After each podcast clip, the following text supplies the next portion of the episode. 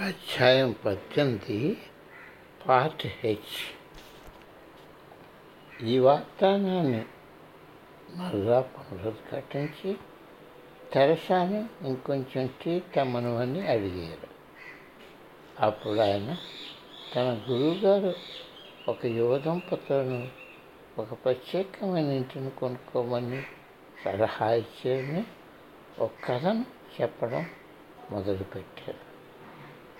వారు గురువుగారి మాటను అంగీకరించి ఆయుధ ఇల్లు కొనుక్కొని దాని వెంట మారారు. వారు రాత్రిపూట వారి పడక గది గోడల నుండి శబ్దాలు రావడం విన్నారు. అది బహుశా ఈదురుగాలు వేస్తుంటే వచ్చిందని భావించారు. కానీ వాతావరణం ఎలాగున్నా ప్రతి రాత్రి జరుగుతూ వచ్చింది. ఎక్కడి నుండి చప్పుడు ఎక్కువగా వస్తున్నారో అక్కడ గోడ పొరగొట్టి చూడాలని వారు నిర్ణయించుకున్నారు నిర్ణయించుకున్నారు. అక్కడ నమస్సక్యం కాని విధంగా పూర్వపు గృహస్థులు దాచి ఉంచిన మణులు మాణిక్యాలతో ఉన్న సంచి ఉంది. ఆ విలువైన ఆభరణాలు అతన్ని మంచి వ్యాపారస్తునిగా మరచి ఆ దంపతులు సుఖమైన జీవితం గడపడానికి సహాయపడ్డాయి. ఈ కథ అర్థం ఏమిటా అని ఆలోచిస్తుండగా ధనం అవసరాలకు ఇతర సహాయ ఇతరులకు సహాయపడటానికి అని ఆయన ఇంకా ఇలా అన్నారు. ఆ కథ ఎందుకో నా మనస్సును మరణించింది నాకు ఒక చారిత్రాత్మక ప్రసిద్ధ కథ జ్ఞాపకం వచ్చింది. అది దేశ బహిష్కృతులైన ఫ్రాంక్ జెస్సీ జేమ్స్ దక్షిణ అమెరికాలో పాత పెట్టిన పాతి పెట్టిన బంగారం గురించి. కథ ప్రకారం జేమ్స్ జైలు నుండి విడుదలయ్యాక తన శాశ్వత జీవితాన్ని ఆ బంగారంతో నింపిన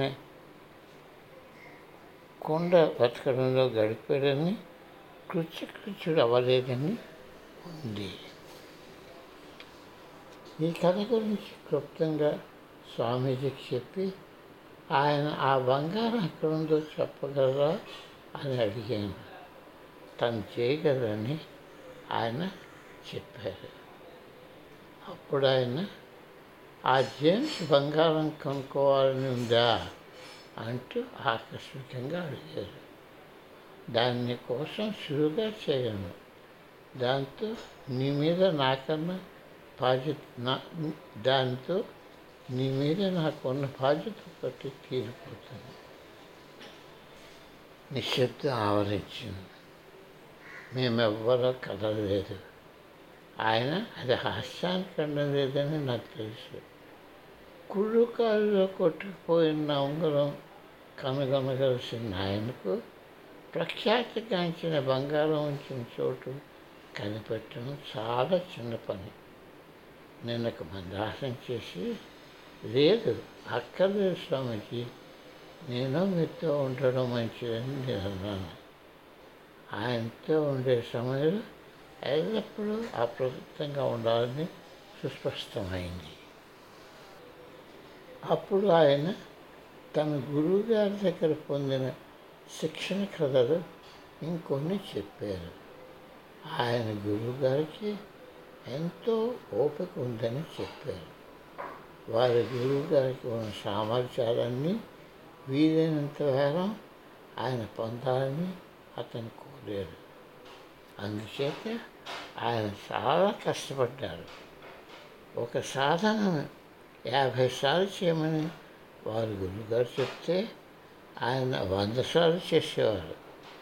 ఆయన ఆరు గంటలు ధ్యానం చేయమంటే అది పన్నెండు గంటల వరకు ఆయన పొడిగించేవారు. ఆయన ఎడతెరపు లేకుండా పనిచేస్తూ అప్పుడప్పుడు దెబ్బలు కూడా తగిలించుకునేవారు. తను చేసిన విపరీత అంశాల వల్ల తన దేహంలో ఎంత శక్తి ఉత్పాదించుకున్నారంటే తన అసాధారణ ప్రక్రియతో శరీరాన్ని సమతుల్యంగా చేసుకోవడానికి తన చర్మం చిచ్చిపోతుందని ఆయన గురువుగారు అన్నారు అలాగే తన పద్దెనిమిది గంటల ధ్యానం కొనసాగిస్తే తన దేహాన్ని శాశ్వతంగా వదిలివేస్తానని అన్నారు. చైతన్యం దీర్ఘస్థానానికి అలవాటు పైన పోతే అది శరీర స్థితిని వదిలివేస్తుంది. వదిలేస్తుంది చైతన్యం దీర్ఘ ధాన్యా ధ్యానానికి అలవాటు పడిపోతే అది ఈ శరీర స్థితిని వదిలివేసిస్తుంది. ఆ వారంతో అంత సేద చేయడంలోనూ ఉపశమించడంతోనూ ఆటలు తిండి సూక్ష్మరసాలు తడపడంతోనూ ఆయన గడిపారు. నాకు వీలైనంత వరకు నేను ఆయన్ని ఆహ్లాదంగా ఉంచడానికి కృషి చేశాను. ఆయన వద్ద నుండి నేను పొందిన ఆస్తికి ఈ మాత్రం చేయగలిగినందుకు నేనెంతో సంతోషించాను. బయలుదేరే సమయం త్వరగా వచ్చి వేసింది ఆ సుఖకరమైన హోటల్ వదిలివేస్తూ ఆయన ఆ గది తాళాలు మాకు ఇచ్చారు. తను ఆ సోమవారానికి కూడా బిల్లు చెల్లించి వేసేయని మేము ఆ రోజు అక్కడ హాయిగా గడపడానికి అది తన చిరుకానుకని చెప్పారు. మా గురువు గారిని కెన్నడీ ఎయిర్పోర్ట్కి కారులో తీసుకుని వెళ్ళి విమానం ద్వారా విమానం ద్వారం దాకా ఆయనతో వెళ్ళాము. కారులో నడుస్తూ స్వామీజీ జస్టిన్ నీకు తెలుసా? అప్పుడప్పుడు కావాలని నేను ఒక ప్రదేశంలో వాళ్ళు తిరగబడటానికి అలసట కలిగి చేస్తాను అప్పుడు నిశ్చితంగా నేను వెళ్ళిపోవచ్చు అని చీపుగా అన్నారు. అలాంటి సమయాలలో నేను జాగ్రత్తగా ఉండాలన్నమాట అని నేను జవాబు చెప్పాను. చార్లెస్ ఫెల్ ఇంకా చాలామంది ఆంతరంగిక శిష్యులు స్వామీజీకి వీటికో చెప్పడానికి గేటు వద్ద వేచి ఉన్నారు. ఆయన ఆఖరి నిమిషం ఆదేశాలిస్తూ కొంతమందిని ఆలింగనం చేస్తూ తక్కిన వారితో ప్రచారం చేస్తూ సాధన చెప్తూ తనకు వారు చేసిన సేవలకు థ్యాంక్స్ చెప్తూ వీడ్కోలు పలికాడు ఇక విమానంలో అడుగుతూ నన్ను తెరసాను పిలిచి మమ్మల్ని పట్టుకొని నేను ఎక్కడికి పోయినా జస్టిన్ నా ఎదుట ఎల్లప్పుడు ఉంటాడు అని అన్నారు.